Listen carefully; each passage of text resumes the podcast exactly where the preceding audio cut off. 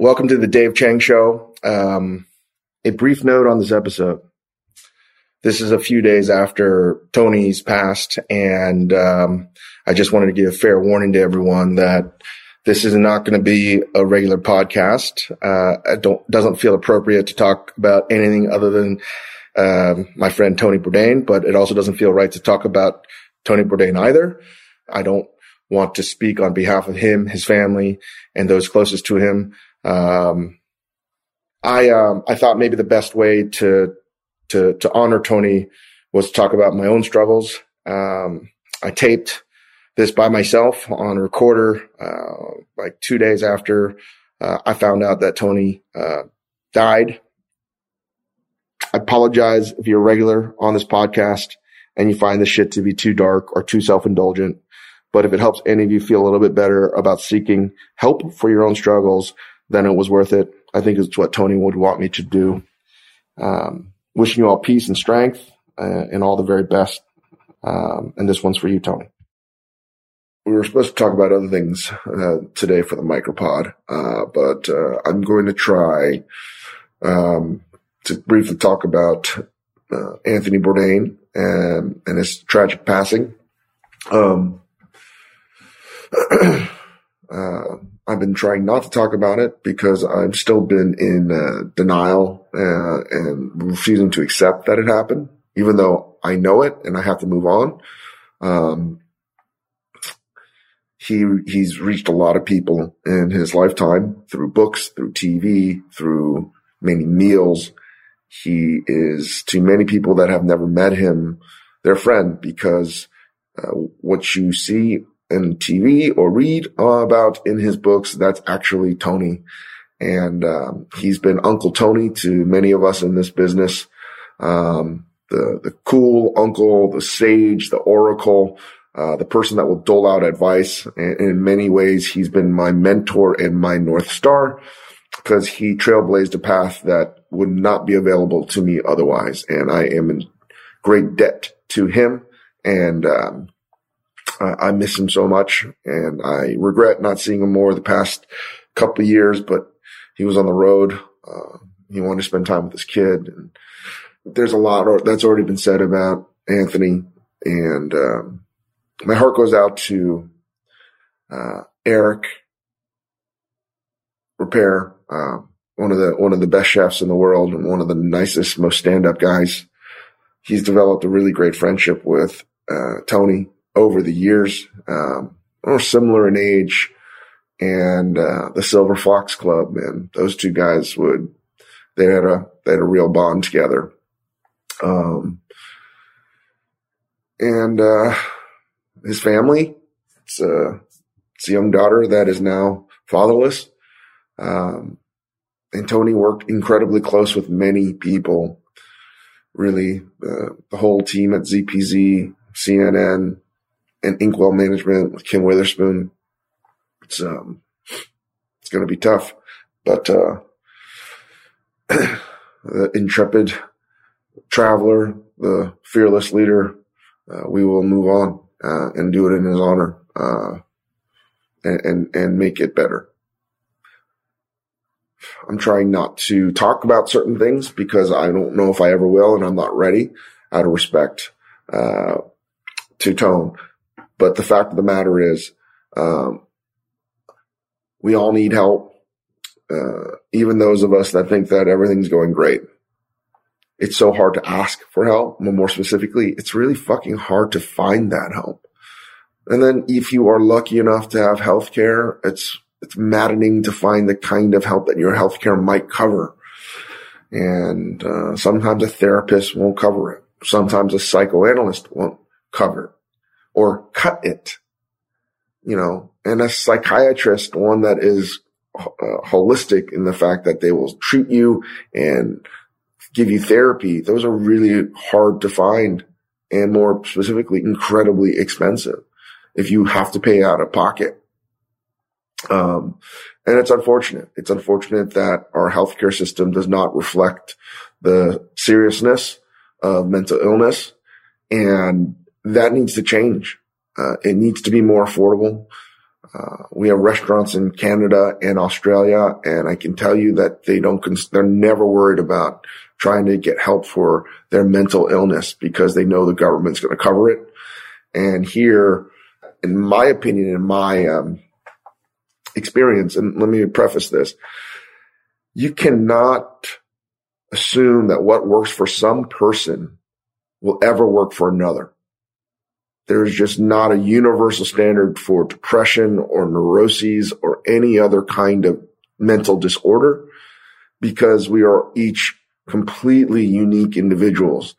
We all experience the world independently and uniquely. Uh, I've always been leery of anyone telling me through their words that this is how it should be. This is how I did it. This is, you know what I mean? Because even though it's not being prescriptive, it, with such a dearth of information out there, it's hard not to find meaning in the things that were meant for one individual. And, and uh, that can be really troubling. And I especially dislike the books that say this should, this should work for you. So forgive me if I ever talk about depression thinking that, um, what worked for me sounds like it should work for you. Let me preface that what worked for me should only work for me. And, um, I, um, I have seen a psychiatrist, the same one, since 2003, every day. And even when I lived abroad or lived elsewhere for months at a time, opening a restaurant or whatever, uh, I would, we have phone sessions and it's been on the regular. It's been the most regular and the longest relationship I've ever been in. Um, um, for, for some time. Uh, when I, when I met him, he was in his late thirties and finished, you know, his residency at med school. And, and now he looks like a fucking old man, much like myself. And, uh, um, I remember trying to find him. And I think the thing that struck me was he was a specialist in child trauma. And, uh, I don't know why, but I thought that maybe this person could, re- could, could could help me with the trauma I had, whether it was through childhood or really the trauma of cooking. Uh, uh, there's a lot of cooks that have uh, post-traumatic stress disorder because that's how stressful cooking was. Um, at least the cooking that I experienced. And it wasn't until I read something by Dave McMillan of Joe Beef, the, the most iconic, best restaurant in Montreal, who basically said the same thing in a Lucky Peach issue that he suffers from PTSD. I had a hard time finding a psychiatrist. You know, I would read magazines. I would read, you know, New York magazines like Best Doctors and, uh, then you find out and like they're all treating Upper East Siders and that wasn't for me. And I did not want to go travel to the Upper East Side just to, to see a psychiatrist. And I, I remember thinking right off the bat that there are a lot of therapists, but I didn't want to see a therapist. I wanted to, if I'm going to see someone that's going to like deal with my fucking brain and my psyche, I want to see the dude that wanted to not only be a therapist, but they want to become a medical doctor.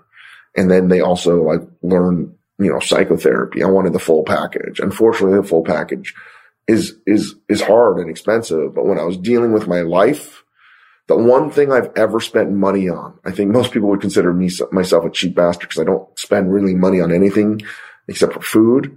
Always spent as much money as I had or could afford on mental health. And I got, I found what I found was the best young professional, someone that I could potentially relate to. And he was probably about like, you know, when I was 26, he was probably 12 years older than me. And, um, I, you know, I saw the colleges I went to and all, all, these things mattered to me because I wanted someone that could relate to me. So that's how it began. And I, I had a few false starts with a few other medical professionals and, and it just wasn't the right vibe. And I, I, I suggest you do that. But before I even got to do, got help it was probably two years, three years. And I remember even in college being like, fuck, I need some help and, and not doing it. So I knew it was there, but I, I had never met someone that saw a therapist to help them get their head straight. It's not like my family, and I believe that depression affects Koreans uh, a lot. It's something that in the past, particularly in an Asian household, the idea that you could get help for this was insane. Um, so embarrassed that my parents had found out I did this on the side. I would not tell them this. It was only a couple years down the road, three years later. And I needed to see a professional because I was in, I was in despair and I had had bouts of despair ever since high school, but I was just told to suck it up. Um, I was told that that's embarrassing. I remember a, kid in high school, uh, went into my room and read like basically my essay journals and was mortified at how morose and sad they were. And I could never understand why.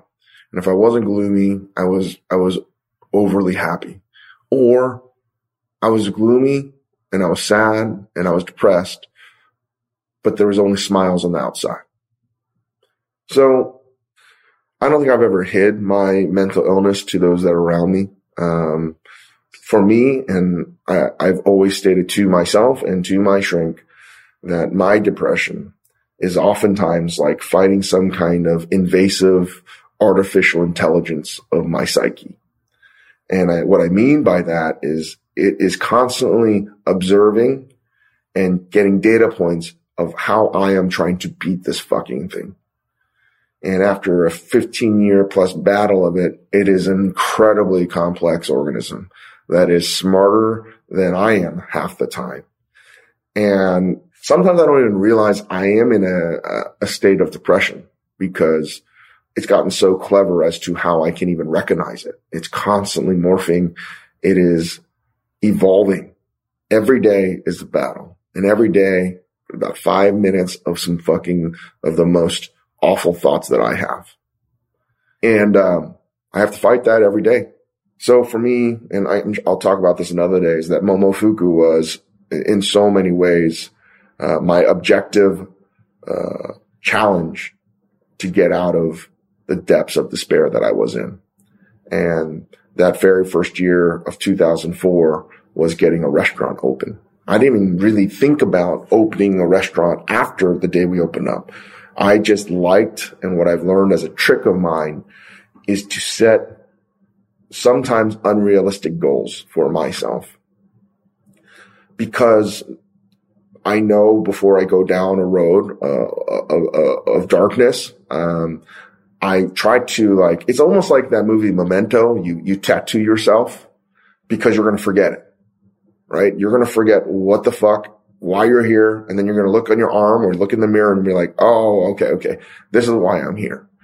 And for me, um, the very first time I tried this was like, all right, most of my friends are going to business school. Fuck this. Uh, I'll do the school of hard knock and I'm, I'm going to try to open up a restaurant on a hundred, hundred grand, right? And knowing that statistics have shown that opening a restaurant is one of the most stressful, most difficult and high failure things you could do.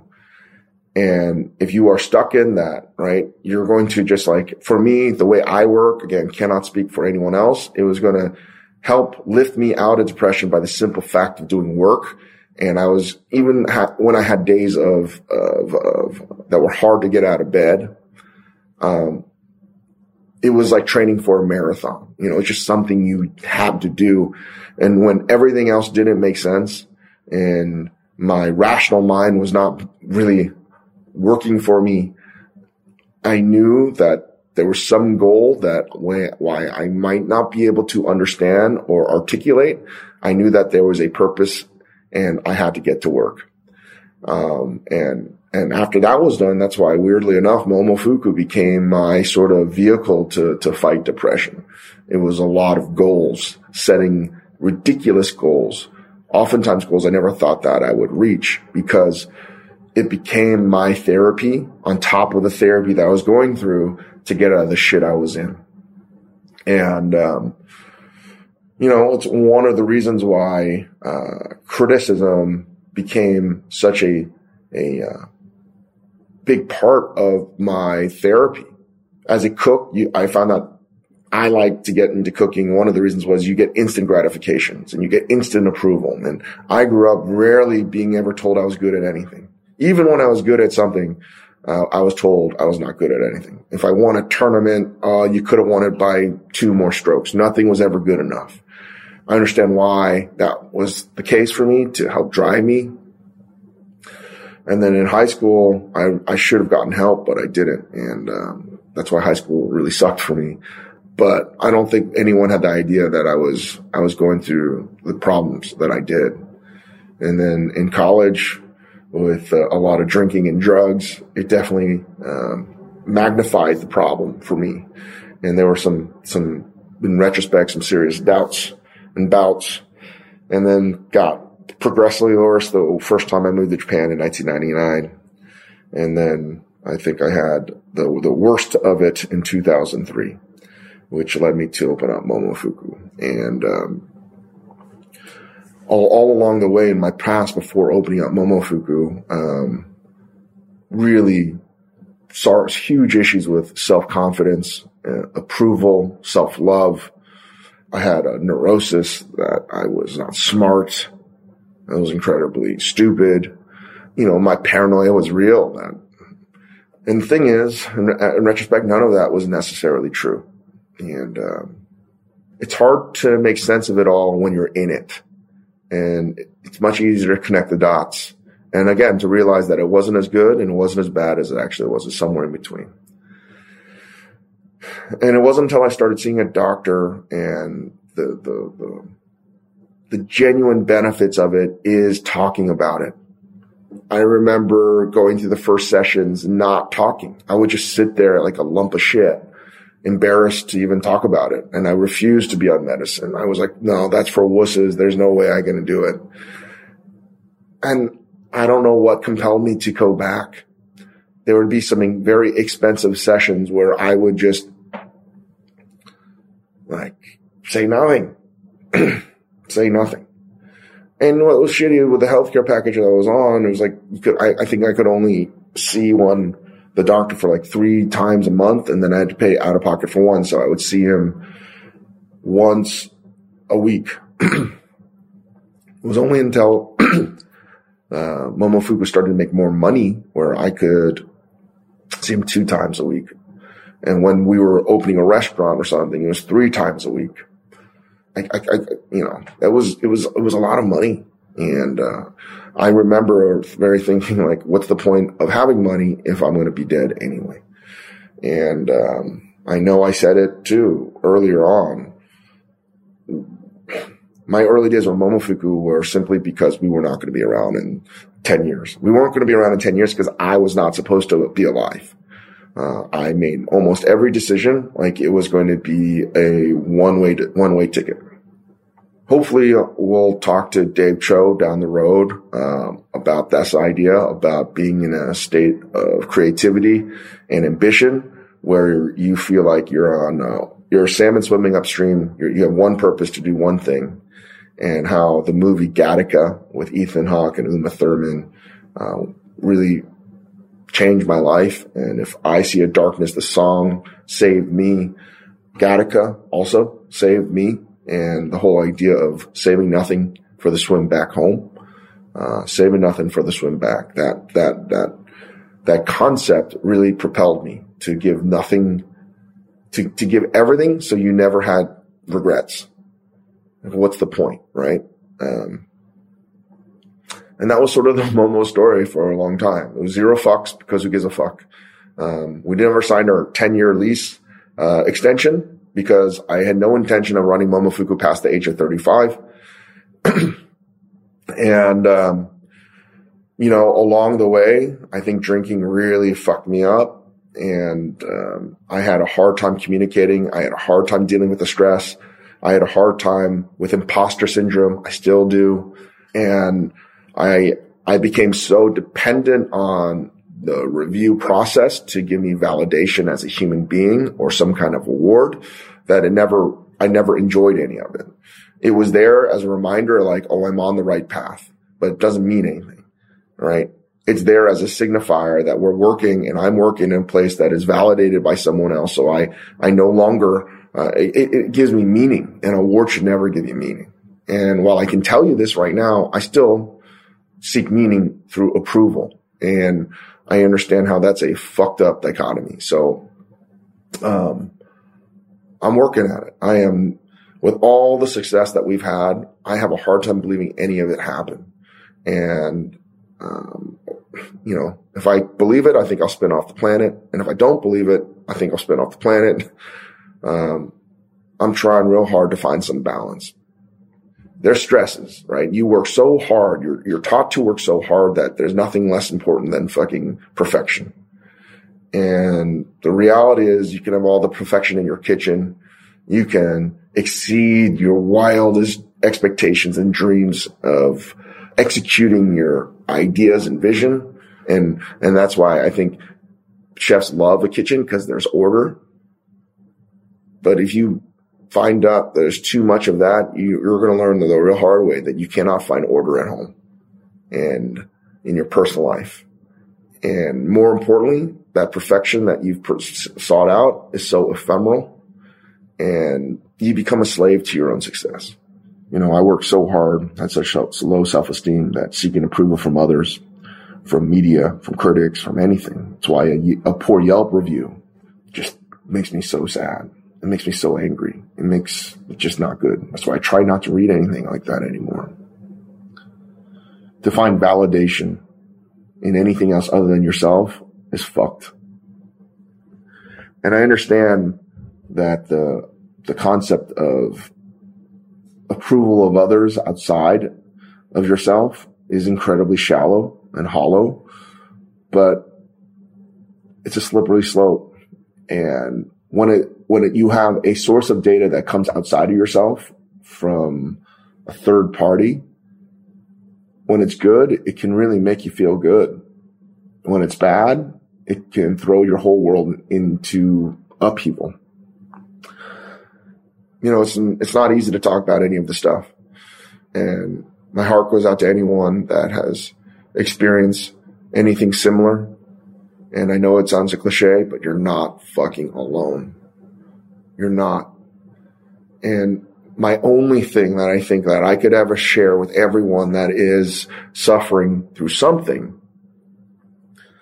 And this is, this is just a non-negotiable, right?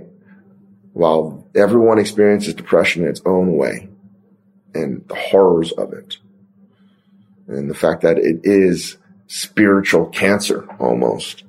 Um, you know, if you had leukemia, you'd be, oh, hey, I'm going to get chemotherapy. And you wouldn't be afraid to tell everyone, like, I'm going to have to take some time off because I'm going to get radiation. Right. You can't really do that with, with, with, uh, mental illness or depression. It is uh, not something that's visible and it's still stigmatized as something that is embarrassing.